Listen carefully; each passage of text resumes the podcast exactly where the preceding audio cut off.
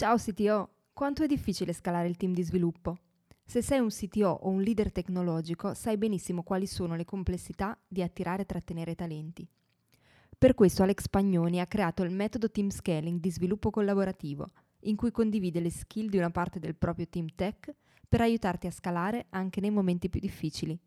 Per saperne di più vai su www.teamscaling.it, scritto www.teamscaling.it.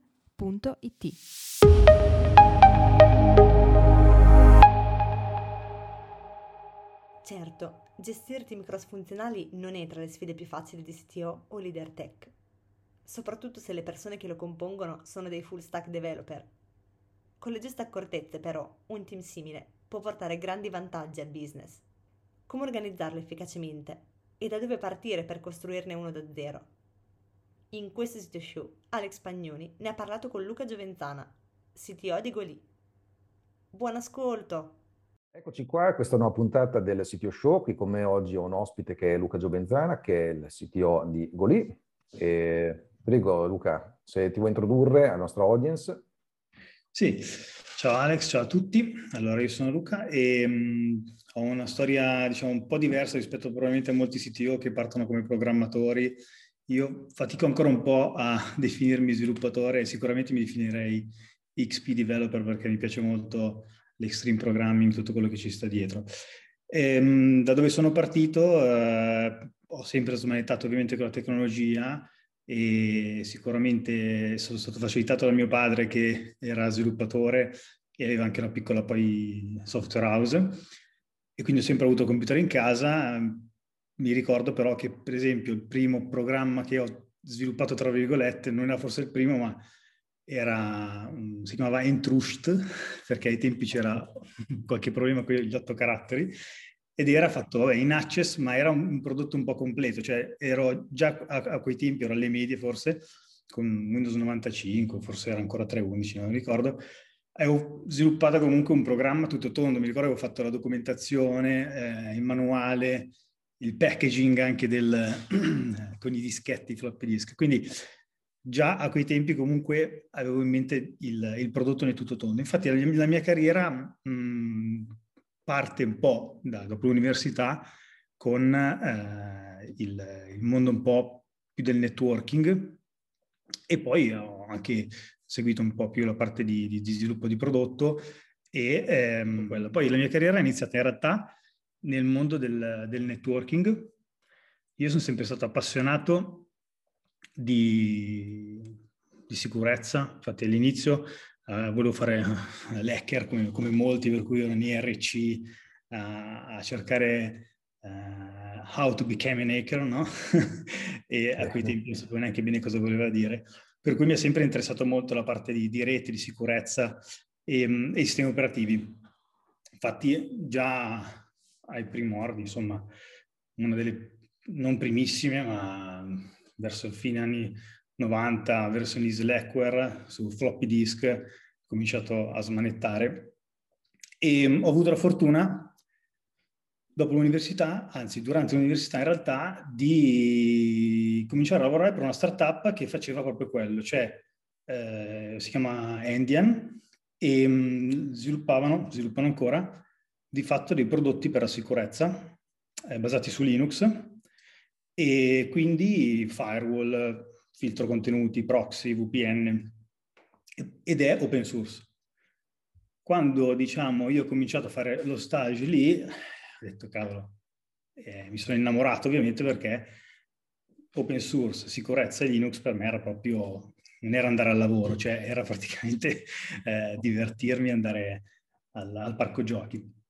E quindi sono partito di lì, ho cominciato a fare, eh, siccome sapevo già, mi ero fatto già a casa mia, già da piccolo, i, miei server, con il mio home server con sulle mie robe, e quindi ho fatto già un sacco di pratiche, fatto, ero molto operativo già dall'inizio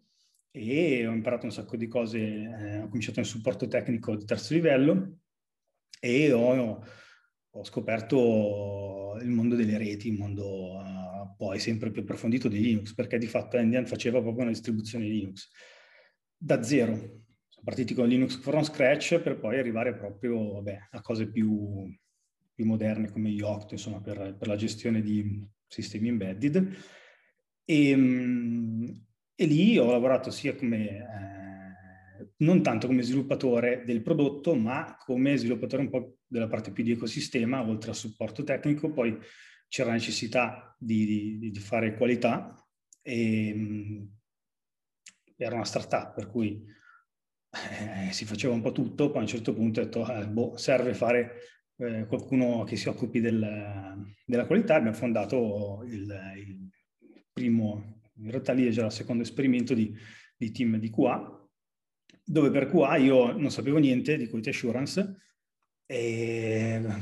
mi sono preso un libro, un po' come tutti, ed era, eh, ricordo, era How Google Test Software, quindi ho detto, eh, cominciamo da quelli che sono capaci, vediamo. certo. E lì eh, mi è piaciuto molto perché non è eh, l'approccio alla quality assurance che poi ho scoperto essere mh, mm, un po', come dire, eh, antiquato, eh, anti-tecnologico paradossalmente, cioè molto test manuale, eccetera, no? Lì, era, lì, c'era questa figura che nel percorso avevano, avevano, creato, che era quella del software engineering test, che a me piaceva tantissimo. Io ho cercato di creare in Indian come poi in Cili eh, dei team che facessero questo, cioè che non fossero dei tester manuali, eh, magari esperti di dominio, ma che non, non sapevano eh, automatizzare, non sapevano quello su cui lavoravano. E quindi abbiamo sviluppato un sacco di, di tool molto vicini poi anche nel mondo delle operation, perché essendo una distribuzione Linux, ovviamente Linux lo conoscevamo menadito, conosco ancora molto bene, da poco sono passato alla dark side, uso, uso il Mac, ma io ho sempre avuto negli ultimi 15-20 anni, eh, no adesso 15, eh, il, um, ho sempre usato Linux e basta, anche come, come desktop, mi sono sempre trovato benissimo. E, ehm, e, quindi anche la parte di operation la gestivamo noi, la parte di rilascio, avevamo un sacco di prodotti, rilasciavamo, rilasciavamo 500 pacchetti a volta per architetture diverse, c'è tutta la parte di compilazione, insomma molto, molta complessità e eravamo in pochi, quindi per forza di cose automatizzato. Virtualizzazione, abbiamo, siamo stati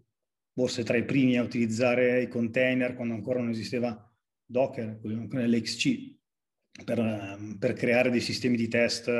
di VPN a migliaia di client VPN e quindi abbiamo sempre lavorato molto sull'automazione e, e su, sullo sviluppo in realtà di, di, di, supporto al prodotto per quello. Eh, e, e, di fatto poi, vabbè, anche già in Indian eh, ho avuto delle, eh, opportunità comunque di, di, interagire molto con i clienti, eh, clienti grossi di um, eh, tipo Caterpillar piuttosto che ehm, altri mm, player diciamo nel mondo industriale perché facciamo prodotti anche IoT. E, e da lì poi sono stato, dopo nove anni, che ho cambiato molto figura, in realtà appunto sono partito come supporto tecnico eh, ai, ai, grossi distributori, che quindi era comunque una multinazionale per quanto startup, per cui passavi a vedere reti di, in, in, tutto il mondo e quindi ho imparato veramente tantissimo, poi appunto eh, la parte di QA, più poi la parte un po' più anche di, di eh, sviluppo del prodotto, finché poi product management, finché poi, oltre, vabbè, ho tutta un'altra serie di project, project management vario, insomma, cose più piccole, insomma, che un po', che ho fatto anche da libero professionista. E poi sono atterrato in, in Cili come QA manager, ma sono durato poco, nel senso come QA manager, perché ho cercato di, di, di, di, cambiare il ruolo, di far evolvere il mio ruolo il prima, il prima possibile non tanto, un po' sì, anche perché eh, ero un po' stufo, del, de, volevo altri stimoli, ma un po' anche perché dopo, dopo, qualche tempo mi sono accorto, dopo che ho fondato comunque un team eh, di sette persone, eh, è stato di software engineering test, cioè di persone appunto che potessero eh, sviluppare test automatici e, e, abbiamo creato una suite di test automatici veramente eh, anche fin troppo corposa, eh, mi sono reso conto che se l'obiettivo è quello di migliorare la qualità, non basta e non, non, ha senso aggiungere test, ma bisogna lavorare al processo. E quindi anche il fatto che ci fosse l'head of quality assurance eh, era in qualche modo un,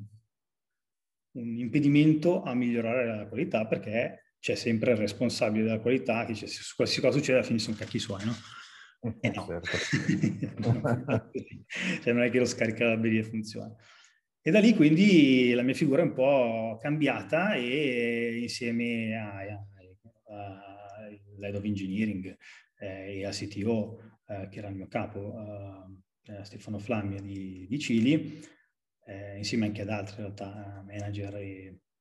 e colleghi, eh, ho cominciato un po' a trainare e a rompere le scatole sul tema de- dell'agilità. E per fortuna eh,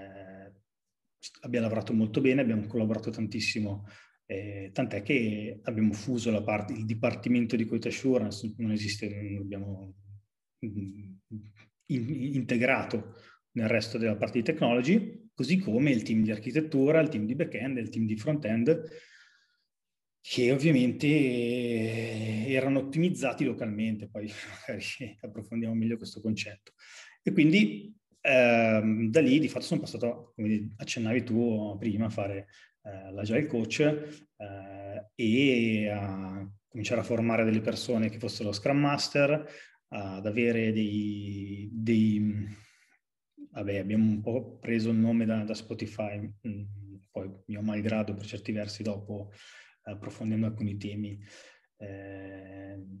sì, sembra anche un po' un peccato, no? Se, no, ah, hai copiato, fatto Spotify Model, non, non si deve. Vabbè, comunque il nome ci piaceva, abbiamo formato questi chapter e quindi più che altro per aiutare la transizione da eh, team totalmente eh, compone- per componenti, per funzione, a team invece cross funzionali. E a quel punto c'era il chapter lead che eh, era di fatto il leader della comunità di pratica del back-end, del front-end, del, dell'automation e, e, ho seguito, ho cercato di formare questi, questi leader ehm, ho avuto questo, questo, privilegio, diciamo, di, di vedere una transizione agile e anzi guidarla, spingerla con tutti i problemi del caso. Eh, e poi, quindi l'IT va bene, bisogna passare alla parte di prodotto, quindi tutto eh, cioè non basta cambiare l'IT ovviamente, per cui abbiamo cercato di individuare, formare product owner, cercare di integrare la parte di, più di design del prodotto all'interno dell'IT. Però diciamo a quel punto ehm, ho lasciato Cili, quindi adesso non so a che punto siano, in realtà li, li ho sentiti ieri, però eh, stanno andando avanti in quella strada lì e sono passato invece a fare il CTO di, di Golé, che um, CTO no, mi sta un po' stretto in verità perché eh, Chief Technology Officer, cap, ufficiale capo della tecnologia, non, non, mi piace per nulla come nome. E infatti l'ho ribattezzato a, a Care Technology Overall, eh, un po' don milanesco, la e-care di, di, di, di, prendersi cura delle persone, sicuramente la tecnologia perché è il mio pane, ma anche delle persone e quindi avere un ruolo più di, di coach, di, eh, leader, eh, insomma dal basso, cioè, anzi sono effettivamente ho voluto entrare nel team a tutti, a tutti gli effetti per il momento, quindi ehm, mi piace proprio essere dentro e non esercitare un, un ruolo di, eh, di, ufficiale, di ufficiale capo. No, no, chiama, niente, questo, questo, è molto interessante come concetto, infatti dopo magari lo, lo esplodiamo anche questo, però procedi pure. Ok. E... Niente, quindi questo è un po' il mio percorso che per questo dico, non, non, non sono, ecco, sono, adesso mi sto divertendo a fare lo sviluppatore più puro e duro eh, perché avevo voglia di farlo e perché appunto mi mancava per certi versi, però ho avuto un po' un, approccio dove ho visto molto di più il prodotto a tutto tondo. dal supporto ai clienti, dove il supporto tecnico di un prodotto di rete ovviamente è complicato, perché non è che c'è comunque di sapere gestire le reti, anche il test di, di, di, prodotti di rete non è semplice perché devi creare un, un, ambiente virtuale che ti simula una rete, poi devi, non so, simulare degli attacchi, verificare che, che le, le, firewall li blocchi, insomma, c'è tutta una serie di cose che, che, che comporta. Poi ehm, anche la parte di interazione molto con il progetto, insomma, di, di seguire i clienti e, e, e, la parte anche di rilascio, perché sì, in Cili ho avuto una grossa parte del mio lavoro all'inizio è stata anche la release management, che anche lì per fortuna sono riuscito a liberarmi di quel lavoro, nel senso render, automatizzarlo, eh, renderlo um, trasparente e a portata di tutti, per cui alla fine di fatto lo sviluppatore che finiva rilasciava. No, non c'era più qualcuno che decideva eh, che cosa rilasciare. E avevamo in Cili tranquillamente tra i 3 e i 10 rilasci al giorno, ovviamente ho, ho oltre 50 microservizi e, e chiaramente... Quindi diciamo, ho visto un po' tutto, tutta la filiera del software, per cui... e anche molto, soprattutto in Cili e anche in Golé, perché in realtà prima di fare il CTO comunque ho fatto già il coach, il tech advisor per un paio d'anni, per cui li conoscevo già. Eh, ho visto molto anche la parte di organizzazione umana, cioè organizzazione del team, modifica del team. Anche in Cile abbiamo fatto veramente eh, di, di, di, cotte di crude, eh, abbiamo provate un po' tutte, eh, da, da, quelle sbagliate a quelle un po' più, un po più giuste. Abbiamo proprio provato a... e poi abbiamo avuto anche uno scaling forte eh, ancora qualche mese, cioè poco prima che, che lasciassi dovevamo arrivare comunque, passare da 3 a 5 team, quasi raddoppiare. Eh, e quindi insomma ho, ho, ho, avuto anche la possibilità di vedere tutto quello che c'è intorno allo sviluppo del software. Eh, diciamo che sicuramente lungo tutto questo percorso ci sono alcuni elementi in comune che vanno proprio nella direzione diciamo, della, della cross funzionalità. Tra l'altro, piccola parentesi, bello il riferimento che hai fatto prima alla Slackware, mi hai ricordato vecchie, vecchie cose, la bella distribuzione di Patrick Walker, di Impar, no? che eh, si ricorda anni 90, 92, 93, è stata sì. una, una delle mie primissime distribuzioni di Linux. Prima ci ho spattaccato con un'altra distribuzione sull'Amiga, poi dopo sul PC ero passato appunto alla Slackware, bei ricordi insomma, quindi capisco anche poi il successivo percorso che hai fatto quando parli di Linux eh, in un certo modo, ecco, mi torna. Sì, bene, io bene. mi definisco un Linux guy, cioè sono veramente molto appassionato a, a Linux perché mi piace. Eh, tra l'altro um, ho anche capito un po' di cose dopo perché sono um, andato in Finlandia due volte eh, per, in realtà per eh, la community di Robot Framework, di cui tra l'altro io con eh, Angelo Cavilla abbiamo ehm, portato in Italia molto, abbiamo fondato anche in Italia una community di Robot Framework, che è un framework di test automation, e eh, obiettivamente eh, ho avuto modo di vedere come lavorano in Finlandia, la mentalità che si respira lì, ho capito Linux Torva, cioè come è arrivato a fare una roba del genere, poi non tanto Linux, Linux, ma il modo open source, perché obiettivamente open source, eh, per quanto Stallman ci fosse già da mo', comunque ha preso piede e effettivamente è stato, secondo me, per quello che è la mia conoscenza, il, il primo progetto di successo veramente potente eh, del, del, free software, dell'open, dell'open source. E quindi io sono particolarmente appassionato a queste due cose e a,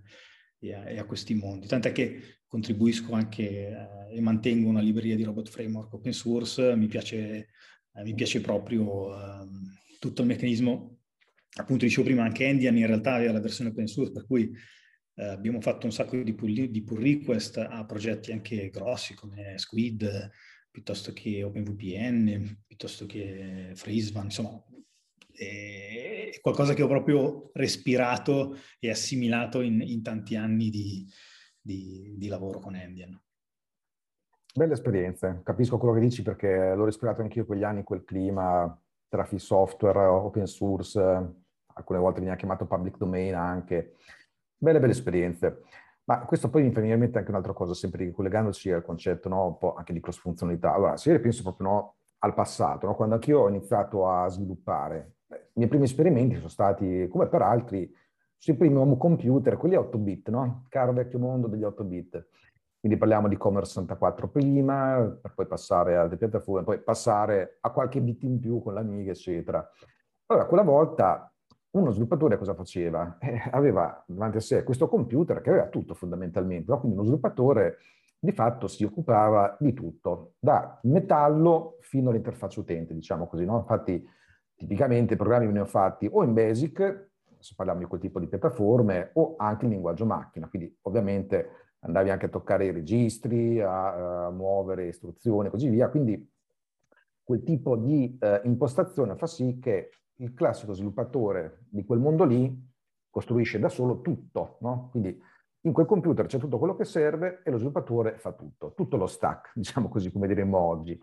È chiaro che con il tempo queste cose sono cambiate, no? tutto si è molto più evoluto, eh, sono cose molto più complesse, parliamo di computer che sono in rete, ci sono diversi tier, layer, componenti e così via, no? quindi cambiato molto lo scenario e in generale c'è un'evoluzione tecnologica veramente fortissima. No? Quindi da questo punto di vista quello che viene da dire è che man mano che c'è questo tipo di percorso, sempre di più ci si va a specializzare in una di queste parti qui. No? Quindi c'è oggi, nell'ambito ad esempio dello sviluppo web, parliamo del back-end developer, il front-end, il DevOps engineer, il Cloud Ops engineer, e così via. Sono tanti diversi ruoli, diverse competenze che possono far parte di un team. No? E, diciamo, agli inizi del, del, web in realtà c'era di nuovo una figura che un pochino si occupava di tutto, no? veniva chiamata il webmaster. È un po' il prototipo di quello che poi oggi noi chiamiamo in un certo senso il full stack developer, dove se per full stack developer intendiamo la definizione completa, è quello sviluppatore che si occupa della parte di infrastruttura, fino al front-end e tutto quello che c'è in mezzo. No? Quindi da una parte, togliendo questi primi anni anche del web, la tendenza in generale è di avere una situazione in cui abbiamo persone specializzate, team che sono full stack in sé, ma che hanno degli specialisti all'interno, ognuno appunto specializzato e così via. E d'altra parte c'è però anche un'altra tendenza, che eh, anche questa da tanti anni, che è quella invece di eh, cercare delle persone che appunto invece sono i full stack developer, quindi non il team full stack, lo sviluppatore full stack, che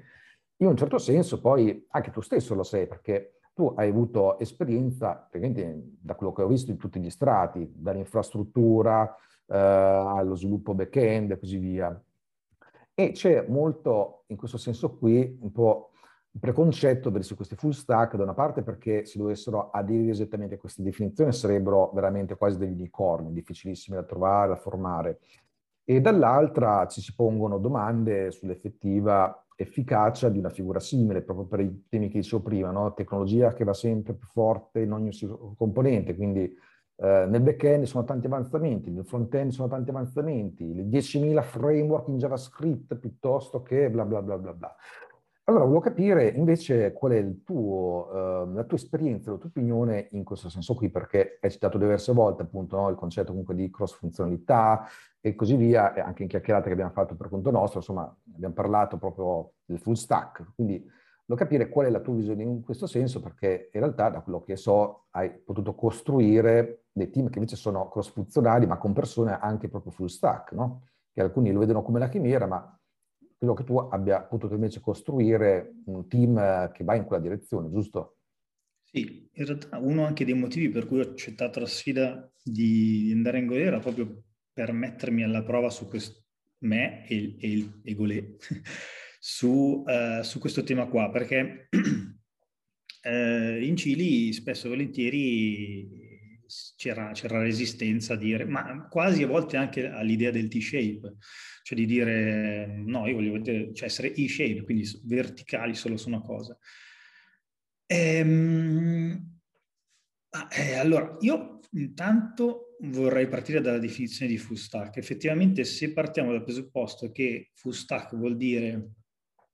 eh, che sono forte uno sviluppatore che è esageratamente, cioè che è molto bravo, è capace di fare tutto bene da zero, eh, dal, ehm, dalla piattaforma fino al front-end e la UX pure, perché adesso non basta fare front-end, cioè non basta fare l'HTML, CSS, perché se lo fai che non si capisce non, non funziona. Quindi serve pure la UX. È ovvio che mm, rimangono degli unicorni. Purtroppo non ho la ricetta per trovare gli unicorni, anche se mia figlia vorrebbe tanto. Eh, le mie figlie. Eh, e, mh, però io mh, mm, ho una definizione di full stack che è un, la, la, un po' diversa, un po' diversa. Ne propongo, te ne propongo una, poi dimmi tu cosa, cosa ne dici. La mia idea è che ehm, essere full stack vuol dire intanto non farsi spaventare da e limitare da uh, tecnologie o uh, linguaggi di programmazione o anche semplicemente al, dall'uscire dalla propria zona di comfort. E quindi una persona full stack chiaramente deve essere una persona che è disposta a imparare altre cose, vedere cose diverse e non essere fossilizzato. Chiaramente per me full stack vuol dire essere capaci di attraversarlo tutto lo stack ok, cioè in Scrum eh, parliamo di, anzi in realtà non è di Scrum, ma più eh, di Extreme Programming o comunque giù di lì, eh, si parla di storia. Ok, la storia è una storia user stories, quindi parte dall'utente. Vuol dire che de- devo fare qualcosa che arriva all'utente. Per arrivare all'utente, se mi serve il back-end, ci servirà il back-end. Serve il front-end, serve il front-end. Quindi una persona che è in grado di portare a casa una storia eh, completa. Poi magari non per forza da solo, cioè tu hai detto una, una, cosa, una cosa, comunque giusta, cioè mh, mm, è il team che deve essere, anzi qui, qui sì, è il team che deve essere sicuramente full stack, cioè il team deve essere in grado di eh, lavorare su tutto e questo lo, dice anche la Scrum Guide, no? cioè la Scrum Guide dice che il team deve, essere, deve avere tutte le competenze necessarie a portare valore agli stakeholder qualsiasi esse siano. Però ehm, un conto, e dice anche un'altra cosa, la Scrum Guide tra l'altro, dice che ehm, all'interno di un team di Scrum i ruoli sono tre, product owner, eh, Scrum Master, e, anzi un product owner e uno Scrum Master, tutti gli altri sono developer. Fine, non ci sono sottogruppi né sottoruoli né titoli, sottogruppi, cioè non, non esiste quindi il concetto di, ok, persone di back-end e persone di front-end, in teoria. Nella pratica cosa vuol dire questo? Che ognuno, secondo me, deve essere in grado di affiancare, magari in pair programming o eh, chiedendo consigli a un esperto che magari è più, più esperto di front-end, un esperto più, più di back-end, ma comunque riesce a portarsi a casa la sua user story, magari anche in coppia con un altro o, o, o lavorando anche insieme ad altri. Però ehm, già questo io faccio fatica a vederlo in molte, molte aziende, cioè la vedo difficile. Eh, e mh, spesso e volentieri, proprio ieri, anche in previsione di questa chiacchierata, abbiamo, cioè in previsione, fatto un, un unconference eh, insieme agli amici appunto di Cili che sono rimasto molto in contatto, eccetera, che eh, facciamo una, loro hanno cominciato a fare delle unconference di un paio d'ore e eh, sono, siamo andati anche noi di quelle e ho buttato lì come tema il tema del full stack e, eh, o del, del, sì, del full stack. E ci sono molte resistenze, molte, molte paure nelle persone perché dicono paura che ehm, poi di perdere capacità verticali, cioè di, di non essere più esperto di qualcosa, eh, anche a livello di carriera. Ehm, poi sembra che comunque la richiesta del mercato non è che chiede, cioè, non si, non si chiede spesso full, full, stack development, ma si chiede back-end, front-end, eccetera. E ci sono tante resistenze come se intanto, come se approcciare un altro, un altro mondo, un altro pezzettino della filiera dello sviluppo ti togliesse qualcosa. Eh, al massimo ti dà qualcosa in più, cioè tutto quello che hai fatto prima non è che te lo toglie. E, e io credo che si, che si debba andare eh, assolutamente in questa direzione e che è vero, come dici te, non ci avevo pensato al fatto che un tempo, ecco io non sono così vecchio dal, da, purtroppo dal Commodore, io sono partito col 286 alle elementari, e, ehm, però um, è vero che un tempo il programma locale facevi, cioè bene o male facevi tutto. adesso si è complicato tanto, ce lo siamo anche un po' complicati secondo me, abbiamo stratificato tecnologie su tecnologie, layer su layer, sempre un po', io credo, col bias dell'ottimizzazione locale, allora fai le cose che, che, che ti crei dei layer perché che magari non ti servono. E tant'è vero che si parla anche di carico cognitivo, che è uno dei problemi da gestire in questi casi. Eh, esatto, e poi eh, però c'è anche la tendenza un po' contraria,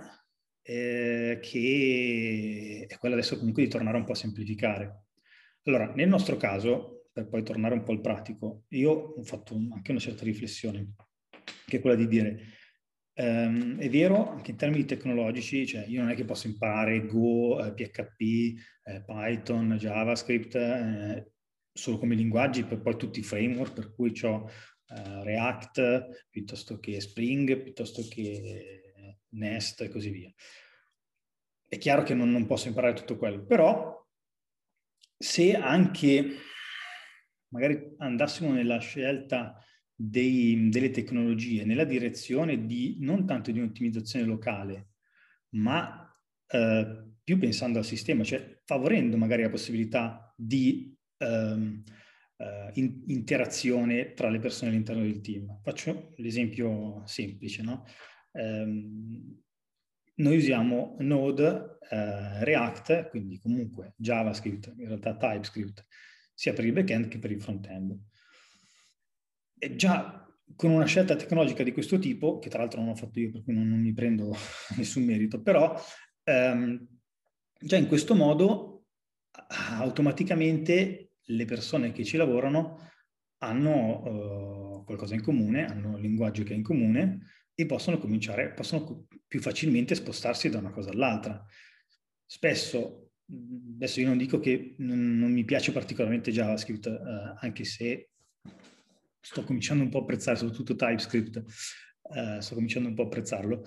Eh, noi, non so, anche lì ci vogliamo complicare la vita, magari scegliamo tool, framework eh, super eh, giganteschi, dalle mille funzionalità che poi magari ne usi due, eh, in, in, un'ottica anche di performance, di eh, questo, questo linguaggio più adatto a fare questa specifica cosa. Sì, però è anche vero che nella maggior parte dei casi non è che cambia così tanto. O meglio, magari su un business radicato, su un business che sta funzionando, dove devi ottimizzare la velocità, ottimizzare le performance, eccetera, può anche, può anche funzionare. In ambito di startup eh, o comunque di team che devono creare velocemente i prodotti, eh, io credo che abbia più valore aggiunto ehm, la rapidità con cui porti a, a terra le tue ipotesi piuttosto che eh, l'ottimizzazione di quello che stai facendo che magari poi non userà più nessuno. Per cui tu scegli una roba in nome di un'ottimizzazione di performance, poi c'è 10 utenti e dici sì, vabbè, allora cosa fa? Per cui già alcune scelte tecniche che eh, potrebbero, che porterebbero magari a un'ottimizzazione locale, mentre invece viste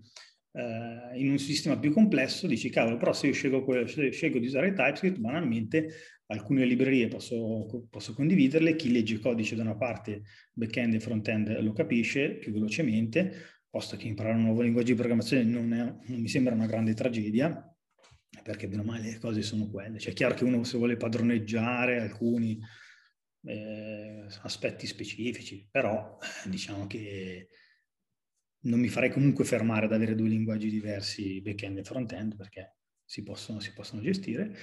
E quindi magari in questo modo già eh, faciliti, faciliti, la possibilità di, di lavorare eh, tra, tra back-end e front-end. E, mh, io lo, lo, sto vedendo, sto sperimentando proprio in Golé, eh, anche all'inizio c'erano um, persone che, cioè il team lavorava con persone che erano solo front-end e solo back-end io sono riuscito diciamo, a arrivare in tempo per certi versi e a provare a dirgli sì, ma perché non lavorate magari insieme? E già soltanto, cioè io non, sono convinto che non è che si nasce full stack, oppure non è che io faccio hiring e, e prendo i full stack. No, cioè full stack lo diventi nel senso che, ok, lavori eh, in un team che è orientato al prodotto, che è orientato a portare a casa qualcosa per l'utente e nello stesso momento impari alcune cose. Poi è chiaro che non sarai mai, cioè non, so, sono convinto che non, non, sarai mai eccellente in tutto perché devi essere, devi, e poi non ti non è detto neanche che ti piaccia, cioè c'è anche un tema di, di interesse. Mm, se uno preferisce una cosa o l'altra è giusto che, che, segua, che segua quella. Per cui, per, um, per tirare un po' le somme, io direi che eh, l'idea del, del, del full stack unicorno la lasciamo agli unicorni, però la, la, possibilità di avere delle persone che siano M-shape, che siano disponibili a, a lavorare su tutto, perché possono dare valore su tutto, essendo aiutate e lavorando, aiutate dal resto dei componenti del team,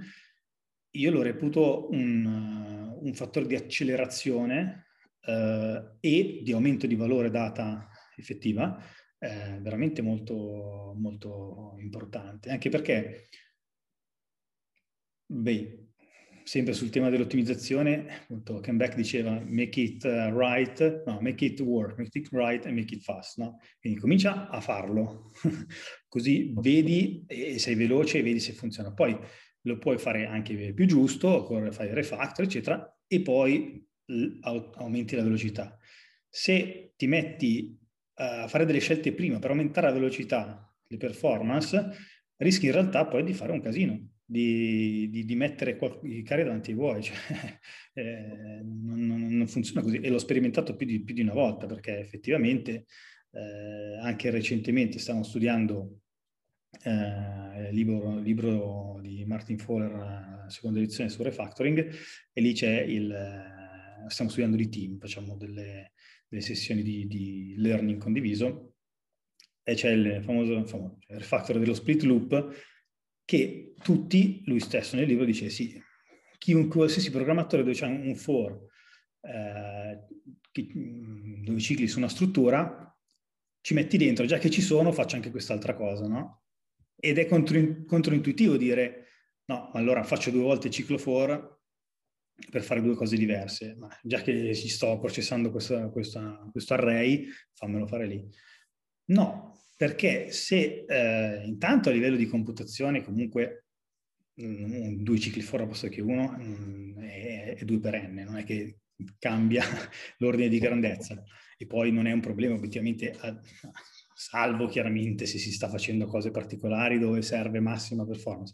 Però in realtà quell'operazione ti abilita uh, un codice più, più separato più, che ti permette di fare degli step di ottimizzazione ancora più potenti che altrimenti non potresti fare.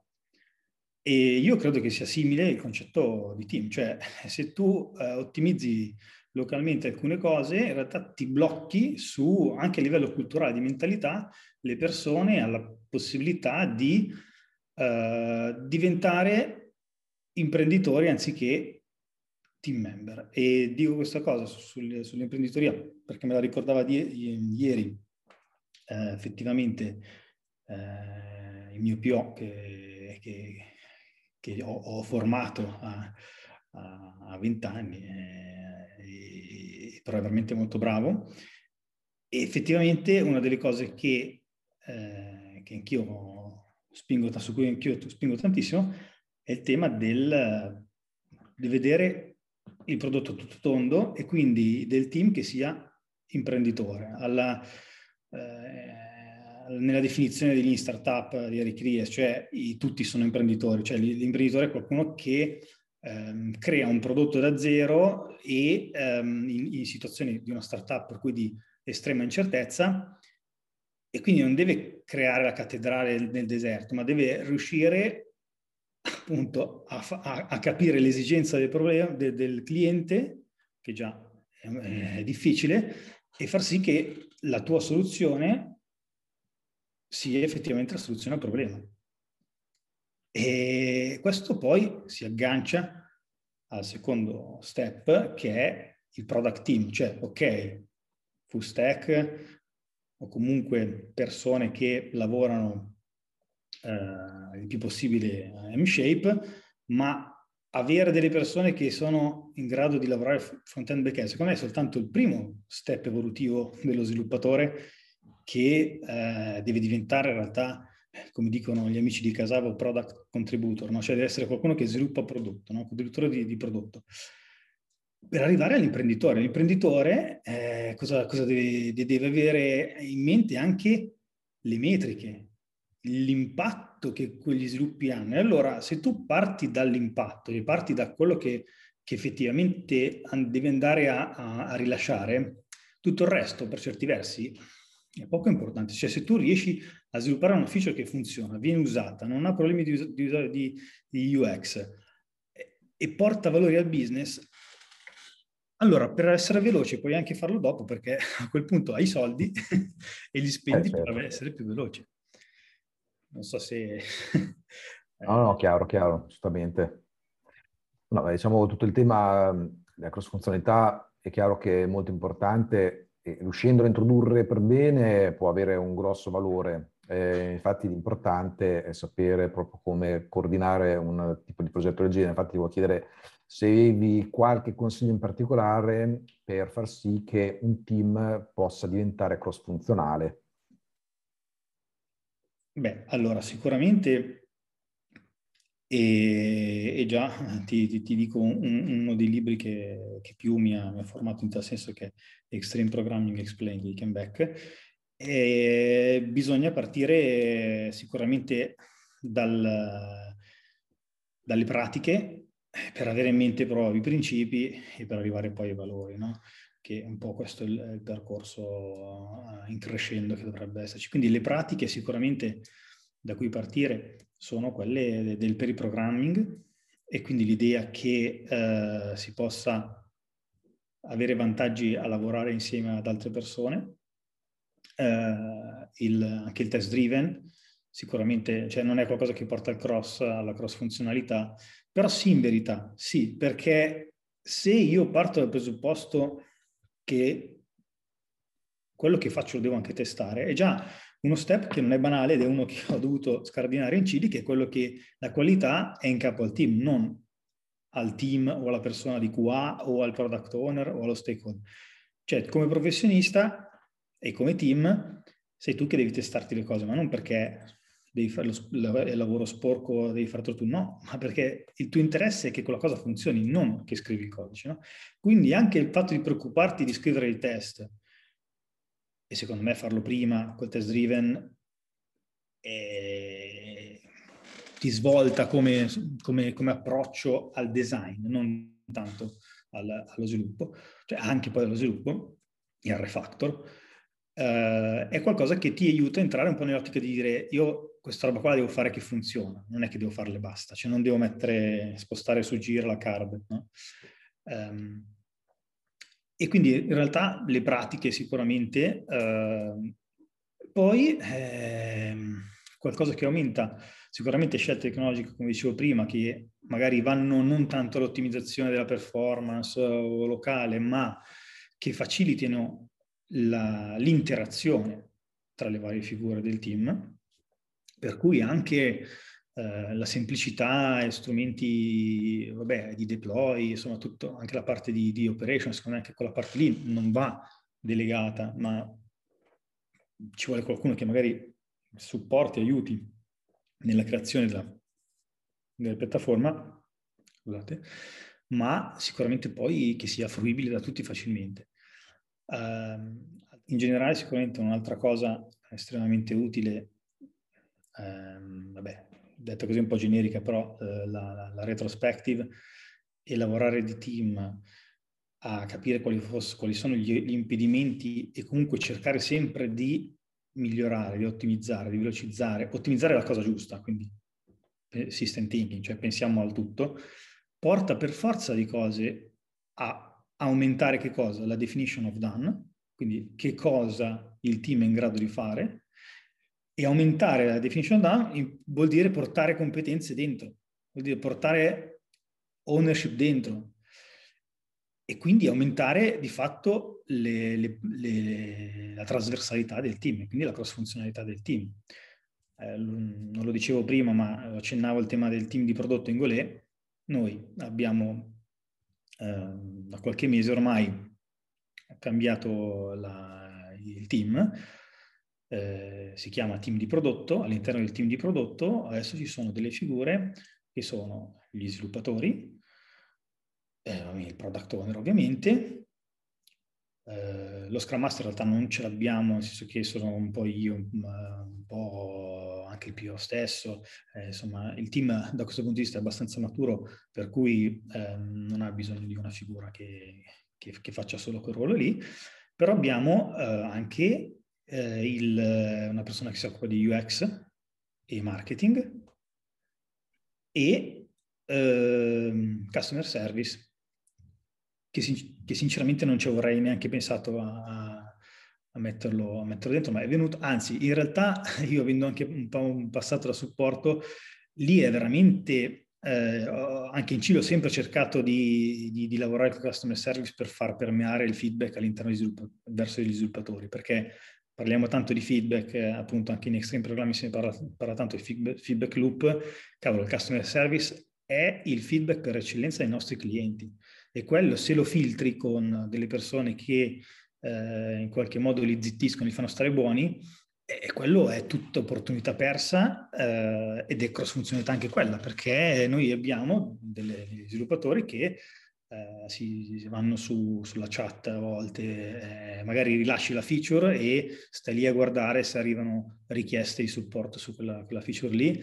è molto importante perché vuol dire che sei imprenditore, vuol dire che imprenditore, sei intanto una persona che quindi interessa quello che, che stai facendo uh, abbia un impatto al, verso il cliente.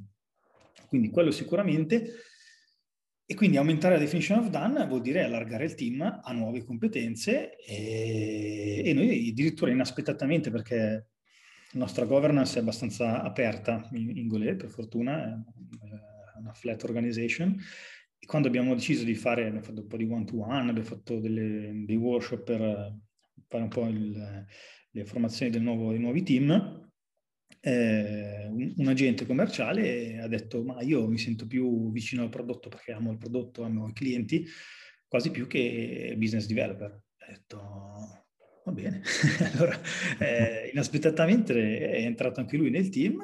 e lui per esempio oggi abbiamo visto tramite i nostri dati che eh, una società sportiva ha avuto dei problemi a importare gli atleti, che è una, svilupp- una funzionalità che abbiamo appena, appena, sviluppato e oggi lo chiamerà e capirà perché si è incartato. No? E quindi io credo questo, cioè aumentare la definition of done lasciando sì che, facendo sì che il team possa riflettere, eh, sicuramente anche dandogli stimoli di crescita di eh, tecnologie e questo sicuramente sono, sono... E poi vabbè, eh, il management, cioè eh, chiaramente eh, bisogna capire che, che il team è importante e anche quando fai hiring, la cosa importante, più importante probabilmente di tutte, se, se andiamo in questo senso, è la compatibilità col team, il fit culturale, perché queste persone devono essere devono stare bene con l'idea di diventare imprenditori, cioè devono, deve andargli bene non essere verticali, ma o comunque puoi anche essere verticale, però deve interessarti anche tanto eh, tutto quello che fai. E di solito sì, cioè è impossibile trovare, qual- cioè è difficile trovare qualcuno che se ti, ti dico guarda, decidi tu cosa fare perché eh, ti do l'opportunità, di, ti do tutta una serie di dati, eh, capi, decidiamo a livello strategico su cosa lavorare e poi tu hai l'opportunità di scegliere insieme ai tuoi colleghi eh, qual è secondo te la cosa che al prodotto e al tuo stakeholder fa meglio e poi la puoi sviluppare, è impossibile che non sei eh, gasato da questa cosa. Cioè ci sono delle persone che preferiscono, ecco, i muratori del software che, ok, guarda, questa è la carriola, quelli sono i mattoni, non si fanno domande, tirano su il software. Ecco, quelli non, li, non troverebbero spazio in quelle sicuramente. Quindi... no, no, immagino. Comunque dai, si vede molto bene che hai avuto una bella esperienza come agile coach, eh. questo te lo devo assolutamente riconoscere. E visto che hai citato Extreme Programming, volevo chiederti se avevi anche qualche altro libro risorsa da consigliare sul tema o anche altri correlati. Ma allora, sicuramente, eh, ecco, dicevo prima il tema del, dell'imprenditore che non è da pensare come Montezemolo, cioè più appunto eh, persone che eh, guardano al valore che viene prodotto e quindi poi anche a, al business eh, come una cosa univoca, cioè il prodotto di per sé se non viene venduto non ha senso, no? quindi chi, chi, vorrebbe fare qualcosa che poi non viene utilizzato? Credo che il, il bello e la soddisfazione di qualcuno, di ognuno sia fare qualcosa che poi effettivamente venga utilizzato che sia una libreria o che sia un, eh, una sedia. Ecco, in quel senso quindi l'In Startup è sicuramente una, una lettura di, di, Eric Ries che, che, ha tanti di questi spunti. Non parla specificamente, cioè oddio, fa spesso e volentieri riferimento a agilità e a, e a concetti di, di team cross funzionale. Un altro libro forse un po' meno conosciuto che mi è piaciuto molto ehm, Teams of Team del generale McChrystal, dove ehm, lui parla, lui praticamente è un generale che è stato in uh, capo delle forze speciali in Iraq e, um, e racconta uh, cosa c'entra col software. In realtà c'entra tantissimo perché lui racconta la transizione del, del, delle forze speciali che erano uh, divisi in uh, intelligence, uh, adesso mi sfugge, era intelligence, vabbè, rangers e, e, forse adesso non mi ricordo uh, esattamente. Comunque erano divisi in tre, in tre macrogruppi e di fatto non, non riuscivano a stare dietro alla velocità invece di Al-Qaeda in Iraq, dove non c'era una struttura gerarchica, era tutto tramite social, c'erano cellule dormienti eh, terror- di terroristi che venivano attivate banalmente con, eh, con dei messaggi su, su, sui social e ehm, trovandosi sostanzialmente inadatti a, a combattere questo, questo eh, questi terroristi hanno ristrutturato totalmente il loro modo di operare facendo cosa? In soldoni dei team cross funzionali dove eh, team, il team c'era la parte di intelligence, c'era la parte di, eh, di, di, di forze speciali, insomma, e, e tutti condividevano uh, ovviamente un obiettivo che sono eh, lo Spring Goal o l'OKR come, come viviamo anche noi, però ehm, condividendo e creando una conoscenza condivisa del, del problema e eh, ognuno sapeva eh, aiutare gli altri, cioè perché il problema è nell'interazione, cioè se io divido e ottimizzo, poi devo rimettere insieme i pezzi. Quando rimetto insieme i pezzi, se questi non vanno insieme, non funziona. Per cui l'esempio bellissimo che c'è su quel libro lì è eh, i, gli operators che in, in gergo militare sono i, soldati che non sono quelli, non sono uh, um, operation uh, del system operation, mm, sfondano le porte, entrano dentro e raccolgono delle, delle prove per l'intelligence, no? il cellulare, che potrebbero essere fondamentali per linkare la prossima cellula terroristica, no? Però cosa facevano? Prendevano, buttavano nei sacchetti quelli dove si mettevano dentro anche la sabbia, li lanciavano su, sui, elicotteri e arrivavano all'intelligence inutilizzabili, quindi erano stipati lì e non venivano neanche considerati perché sapevano di chi era, di quale ride fosse. No. Quindi eh, il fatto solo che questi sono parlati dicendo guarda che a me il cellulare, me lo butti così, non mi serve a niente, no? e, e, che si capissero, ah ma allora se io invece ci metto... Eh, banalmente questo ha permesso di, di sconfiggere poi Zarqawi e compagnia. Ci sono un sacco di spunti interessanti anche di, militareschi eh, che a me piacciono in verità e che sono, sono, sono belli, tipo anche la battaglia di Trafalgar famosa con Nelson, insomma ci sono tanti, tanti spunti. Um, un altro libro eh, interessante e non è proprio, cioè ha un capitolo dove si parla anche di questo, che è eh, di, di Goleman, Leadership emotiva, e Goleman, insomma, il padre dell'intelligenza emotiva, insomma, tutta quella, quella branca lì. Eh, lui dice che, eh, beh, non è proprio lui in realtà, cita delle fonti, comunque dice che esiste proprio il quoziente intellettivo di gruppo. Eh, e il team, quando è più intelligente, o quando è che lavora meglio? Non tanto quando è formato da um, stelle, cioè se io prendo tutti i migliori più forti, li metto in un team, allora sono sicuro che quel team lì sarà super performante e mi tirerà fuori le soluzioni migliori. In verità no, perché se le persone anche talentuose e forti non sono in grado di comunicare e collaborare, varranno sempre come singoli. Se invece tu metti un team dove um, ci sono persone magari anche meno, meno, talentuose, meno forti, meno verticali del back-end e verticali del front-end, ma con la capacità in realtà di dialogare, di, di parlarsi, di mh, capire il problema nella sua interezza e di facilitare i talenti di ciascuno e non schiacciarli, beh, allora eh, dice quel team lì sarà outperformance. Eh, io credo, credo, molto in questa cosa qua. Eh, esercitare, ecco, un altro modo, un'altra cosa che sicuramente facilita la cross funzionalità, ma in generale facilita i team efficaci, è eh, aiutare le persone, aiutare i team a comunicare, a parlarsi, a essere trasparenti e ehm, non creare muri e quindi anche dirsi le cose quando, quando vanno male, questo in realtà facilita comunque l'integrazione dei pezzi e la capacità comunque alla fine di portare a casa il, il risultato.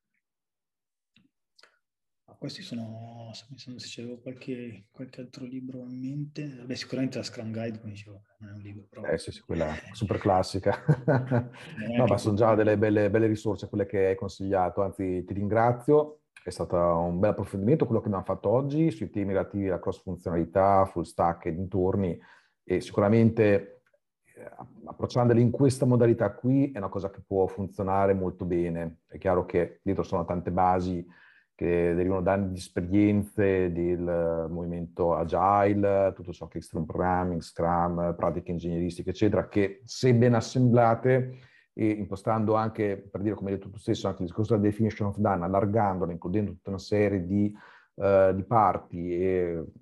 lavorando con quelle pratiche per programming, test driven, eccetera,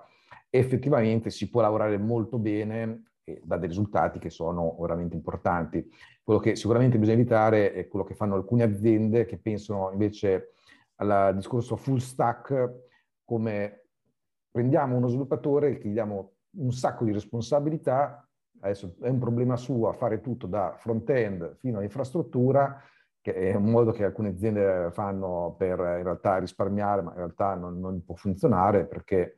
eh, non esiste una figura di questo genere che eh, si può prendere tutte queste responsabilità o comunque sono figure estremamente rare. Quindi l'importante è non prendere certe decisioni semplicemente con quella ottica lì, invece prendendo con il discorso cross funzionalità e così via ha un'efficacia veramente grande. Niente, grazie Luca per il contributo e ci risentiamo e ci becchiamo anche nella community del Stio Mastermind. Esatto, grazie a te. Ciao. Ciao, a presto, ciao Luca. Grazie per aver ascoltato Gestire team cross funzionali di Full Stack Developer con Alex Pagnoni e Luca Giovenzana.